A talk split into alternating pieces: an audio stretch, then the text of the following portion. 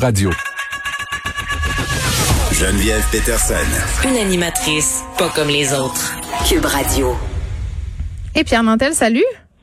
Bonjour Geneviève. Comment vas-tu? Est-ce que ça va bien? As-tu reçu les nouvelles de Corée du Sud? ben écoute, c'est tellement drôle parce que Marie-Pierre euh, Caillé, qui est recherchiste à l'émission et qui fait la régie, me dit Pierre veut te parler du succès de Fabuleuse en Corée. Puis j'étais comme quoi? Donc non, pas très au courant. Et pendant la pause, j'étais allée lire euh, un article euh, qui faisait un petit résumé de ce qui se passait, parce qu'on avait été au Festival du film de Busan en Corée où on avait gagné le prix du public. Ça, c'était vraiment une belle nouvelle en soi, là, parce que moi, j'ai écrit euh, ce film-là avec Mélanie Charbonneau, qui est la réalisatrice celle qui était allée avec Juliette Gosselin, euh, qui tient le rôle principal, l'un des rôles principaux dans le film. Mais là, moi, je savais pas que ça s'énervait en Corée du Sud, puisque c'était un peu la folie. Fait que là, j'étais un peu contente. J'étais un peu contente. Ben, entre toi et moi, là, honnêtement, là, ben, tu sais, je me suis on a déjà eu une conversation sur les éditeurs par rapport aux, leur rapport avec leurs auteurs. Les, mm-hmm. En tout cas, ton producteur de film pourrait peut-être te tenir au courant, parce que quand même, c'est un gros, gros marché en termes de culture populaire.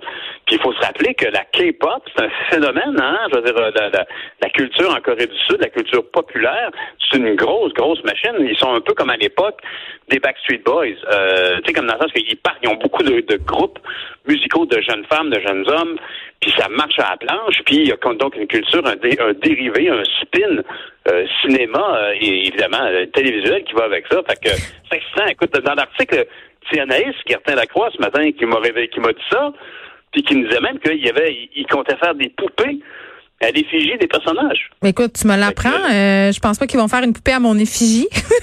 mais bon, ben, euh, c'est quand même fou. Personnage que tu existes comme personnage dans le film que tu as écrit. Non, c'est euh, ben c'est là, c'est un petit peu inspiré euh, de nos vies, de nos arrivées à Montréal, à moi et à Mélanie Charbonneau. C'est un film sur l'amitié féminine. Puis tu sais, tu parlais euh, du phénomène de la K-pop. Là, il y a un documentaire absolument fascinant en ce moment sur Netflix sur un groupe de K-pop. On peut les suivre. Un groupe de K-pop qui est vraiment, vraiment, vraiment euh, populaire. Ça s'appelle Blackpink. Puis c'est un des premiers groupes de K-pop qui ont euh, qui ont pu être invités dans un gros festival. Je sais, je me rappelle plus si c'est euh, South by Southwest ou un autre truc du genre, mais tu sais un, gros gros festival de musique euh, américaine. J'ai oublié le nom. On va le chercher là. Hein, tous les ben, influenceurs. Marie-Pierre et moi là, ils vont ils vont là tous les influenceurs puis ils posent leur outfit là aux États-Unis là le festival. En tout cas, écoutez là, c'est vraiment bon et c'est fascinant. Ça s'appelle Blackpink. Non, c'est pas Chicago, Marie-Pierre.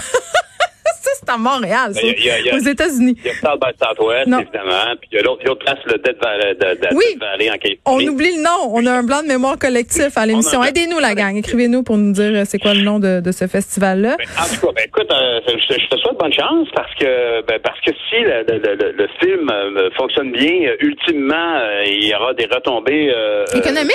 économiques. Ben, J'espère. pour toi comme, comme, comme, tu as été co-scénariste là-dessus. Fait que je te félicite. Mais je mettrais pas ma main au feu là-dessus, Pierre. C'est ce que je te dirais.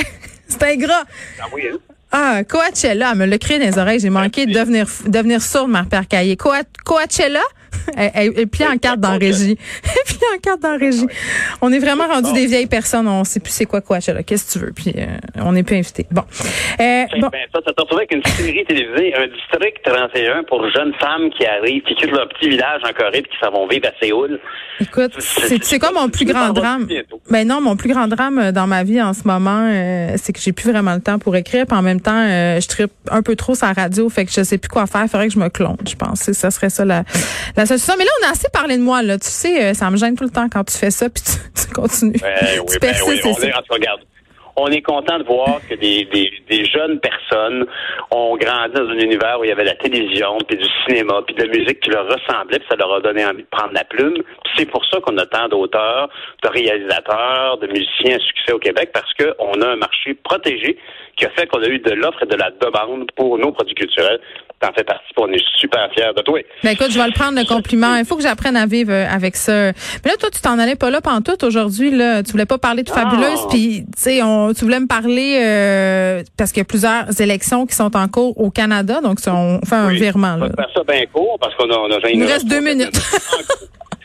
En gros, donc, au Colombie-Britannique, quand tu as vu que le NPD a remporté son pari, le premier ministre avait parti une élection, il voulait avoir un mandat majoritaire, il l'a eu. Est-ce que ça va avoir des incidences sur les politiques vertes? Parce que tout d'un coup, les députés, les trois députés verts, ne sont plus nécessaires pour le gouvernement euh, néo-démocrate de faire de, de, pouvoir prendre des décisions pour pas se faire euh, renverser constamment.